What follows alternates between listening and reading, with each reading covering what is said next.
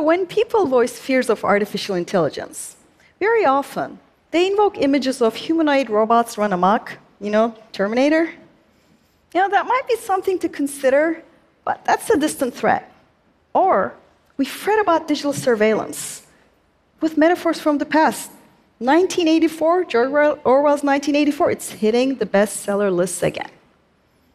It's a great book, but it's not the correct dystopia for the 21st century.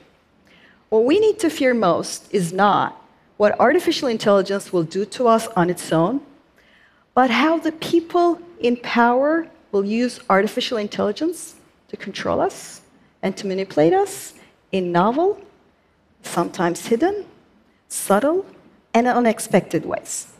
Much of the technology that threatens our freedom and our dignity in the near term future is being developed by companies in the business of capturing and selling our data and our attention to advertisers and others. Facebook, Google, Amazon, Alibaba, Tencent. Now, artificial intelligence has started bolstering their business as well. And it may seem like artificial intelligence is just the next thing after online ads. It's not. It's a jump in category, it's a whole different world. And it has great potential. It, it could accelerate our understanding of many areas of study and research. But to paraphrase a famous Hollywood philosopher, with prodigious potential come prodigious risk.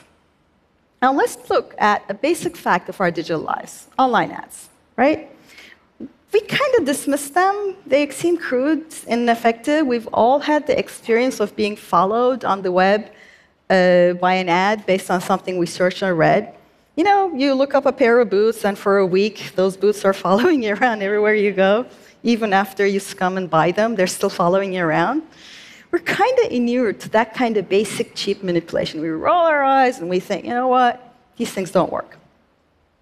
Except online, the digital technologies are not just ads. Now, to understand that, let's think of a physical world example.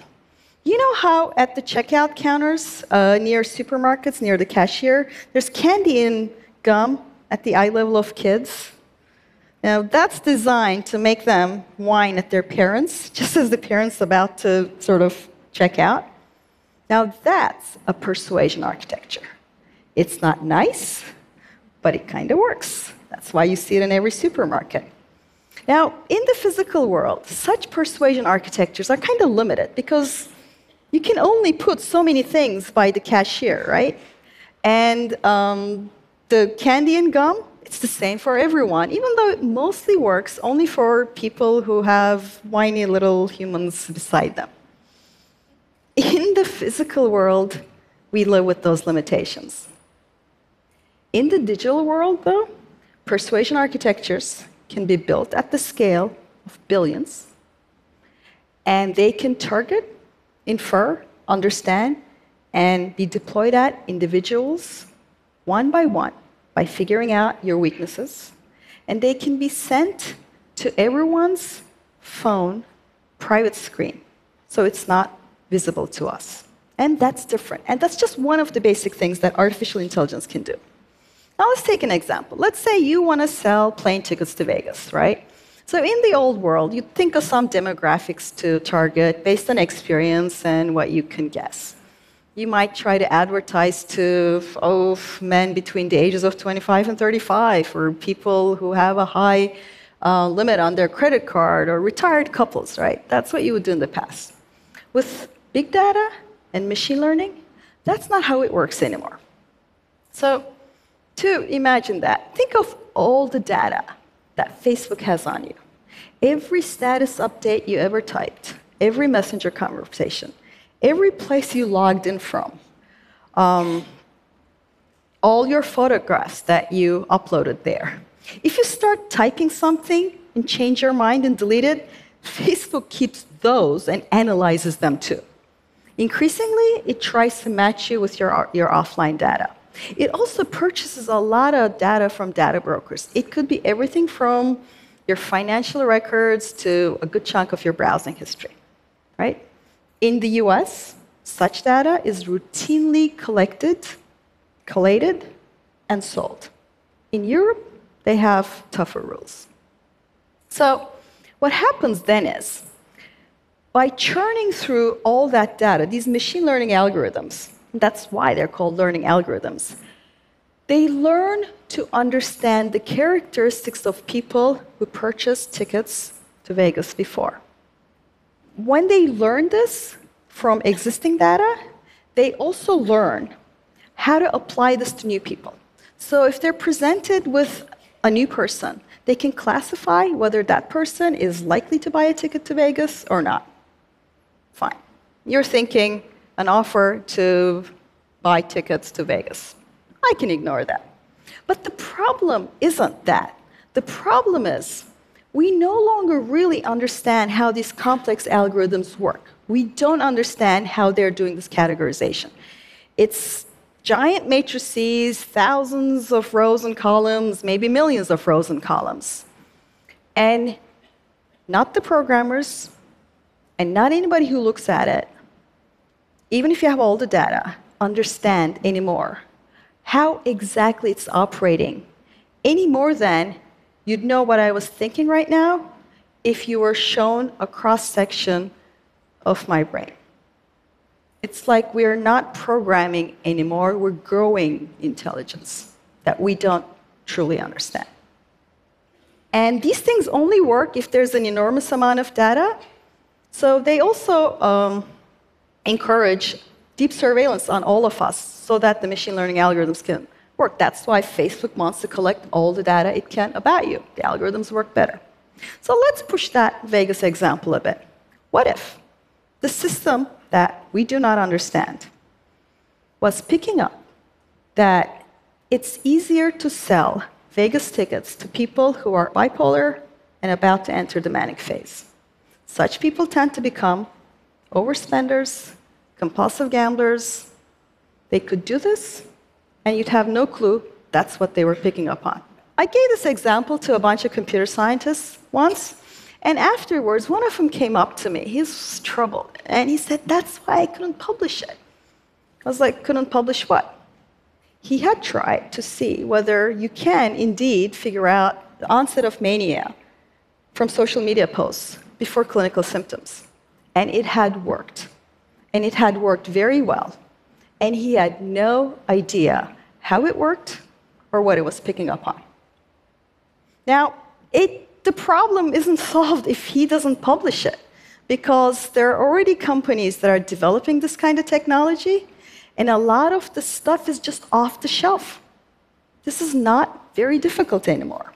Do you ever go on YouTube meaning to watch one video, and an hour later you watch 27?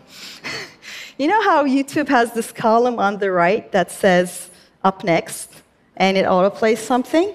It's an algorithm picking what it thinks that you might be interested in and maybe not find on your own. It's not a human editor. It's what algorithms do. It picks up on what you have watched and what people like you have watched and infers that that must be what you're interested in, what you want more of, and just shows you more. Sounds like a benign and useful feature except when it isn't. So in 2016, I attended um, rallies of then candidate Donald Trump to study, uh, as a scholar, the movement supporting him. I study social movements, so uh, I was studying it too. And then I wanted to write something about one of his rallies, so I watched it a few times on YouTube. YouTube started recommending to me and autoplaying to me white supremacist videos in increasing order of extremism. If I watched one, it served up one even more extreme and autoplay that one too. If you watch Hillary Clinton or Bernie Sanders content, YouTube recommends and autoplays conspiracy left, and it goes downhill from there. Well, you might be thinking this is politics, but it's not. This isn't about politics. It's just the algorithm figuring out human behavior. I once watched a video about vegetarianism on YouTube, and YouTube recommended and autoplayed a video about being vegan. It's like you're never hardcore enough for YouTube. so, what's going on? Now, YouTube's algorithm is proprietary, but here's what I think is going on the algorithm has figured out that if you can entice people into thinking that you can show them something more hardcore, they're more likely to stay on the site watching video after video going down that rabbit hole while Google serves them ads. Now, with nobody minding the ethics of the store, these sites can profile people who are Jew haters, who think that Jews are parasites, and who have such explicit anti Semitic content, and let you target them with ads. They can also mobilize algorithms to find for you lookalike audiences, people who do not have such explicit anti Semitic content on their profile, but whom the algorithm detects may be susceptible to such messages and lets you target them with ads too. Now, this may sound like an implausible example, but this is real. ProPublica investigated this and found that you can indeed do this on Facebook. And Facebook helpfully offered up suggestions on how to broaden that audience. BuzzFeed tried it for Google, and very quickly they found, yep, you can do it on Google too. And it wasn't even expensive. The ProPublica reporter spent uh, about $30 to target this category. Um, so last year, Donald Trump's social media manager disclosed that they were using Facebook dark posts to demobilize people, not to persuade them, but to convince them not to vote at all. And to do that, they targeted specifically, for example, African American men in key cities like Philadelphia. And I'm going to read exactly what he said. I'm quoting. They were using, quote, non public posts whose viewership the campaign controls so that only the people we want to see it see it. We've modeled this. It will dramatically affect her ability to turn out turn these people out. What's in those dark posts? We have no idea. Facebook won't tell us. So Facebook also algorithmically arranges the posts that your friends put on uh, Facebook or the pages you follow. It doesn't show you everything chronologically. It puts the order the, in the way that the algorithm thinks will entice you to stay on the site longer. Now, so this has a lot of consequences. You may be thinking somebody's snubbing you on Facebook. The algorithm may never be showing your post to them. The algorithm is prioritizing some of them and burying the others. Experiments show that what the algorithm picks to show you can affect your emotions. But that's not all. It also affects political behavior. So in 2010, in the midterm elections, Facebook did an experiment on 61 million people in the US. That was disclosed after the fact. So some people were shown today's election day, the simpler one, and some people were shown the one with that tiny tweak with those little thumbnails of your friends who clicked on I voted. This simple tweak. Okay, so the pictures uh, were the only change, and that post, shown just once, turned out an additional 340,000 voters in that election, according to this research, as confirmed by the voter rolls. Fluke? No. Because in 2012, they repeated the same experiment. And that time, that civic message, shown just once, turned out an additional 270,000 voters. For reference, the 2016 US presidential election was decided by about 100,000 votes.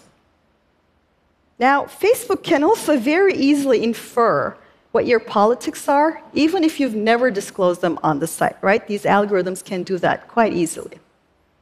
What if a platform with that kind of power decides to turn out supporters of one candidate over the other? How would we even know about it? Now, we started some, from someplace seemingly innocuous, online ads following us around, and we've landed someplace else. As a public and as citizens, we no longer know if we're seeing the same information or what anybody else is seeing. And without a common basis of information, little by little, public debate is becoming impossible. And we're just at the beginning stages of this.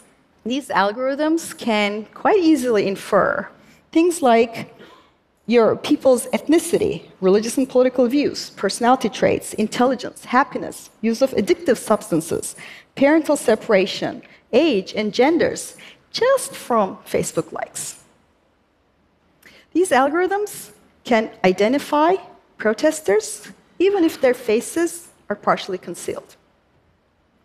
These algorithms may be able to detect people's sexual orientation just from their dating profile pictures.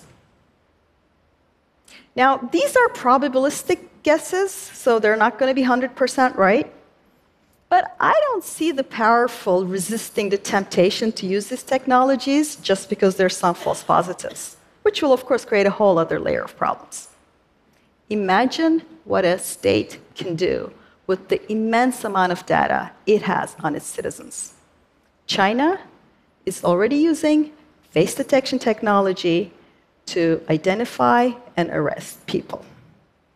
And here's the tragedy we're building this infrastructure of surveillance authoritarianism merely to get people to click on ads. And this won't be Orwell's authoritarianism. This isn't 1984. You know, if authoritarianism is using overt fear to terrorize us, we'll be scared but we'll know it. We'll hate it and we'll resist it. But if the people in power are using these algorithms to quietly watch us, to judge us, and to nudge us, to predict and identify the troublemakers and the rebels, to deploy persuasion architectures at scale, and to manipulate individuals one by one using their personal individual weaknesses and vulnerabilities. And if they're doing it at scale, through our private screens, so that we don't even know what our fellow citizens and neighbors are seeing, that authoritarianism will envelop us like a spider's web. And we may not even know we're in it. So, um, Facebook's market capitalization is approaching half a trillion dollars? It's because it works great as a persuasion architecture. But the structure of that architecture is the same whether you're selling shoes or whether you're selling politics. The algorithms do not know the difference.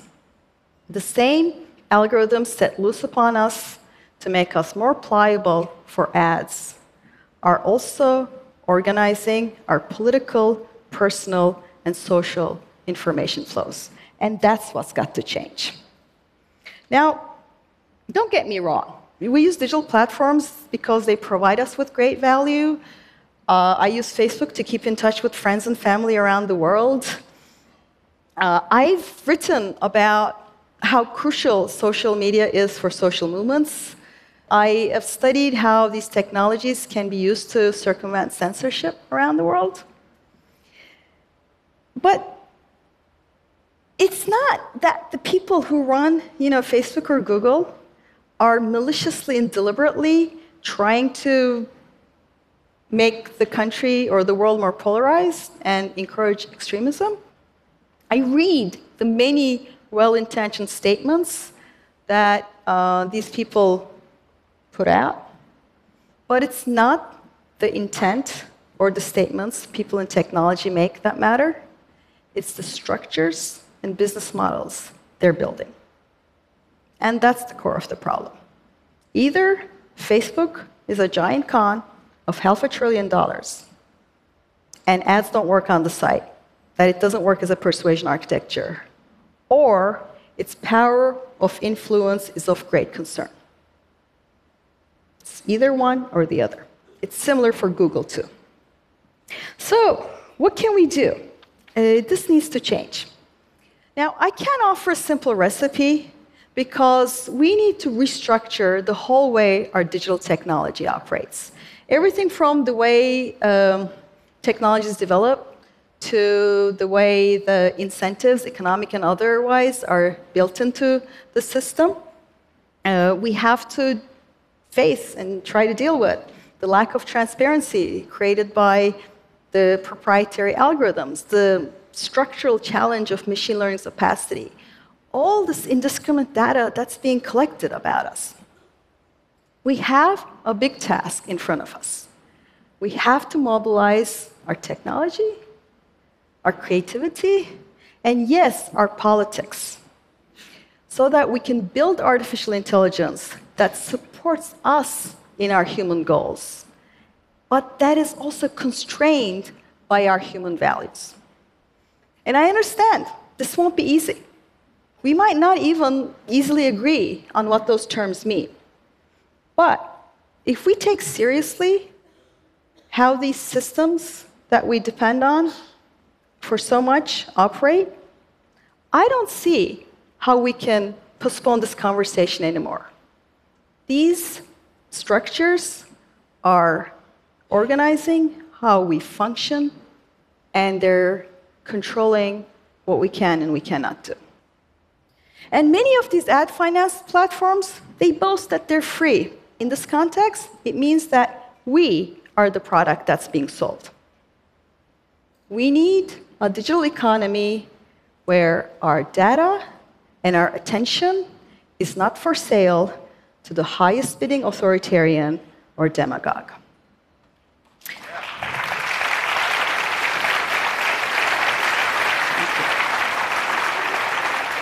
So, go back to that Hollywood paraphrase, we do want the prodigious potential of artificial intelligence and digital technology to blossom.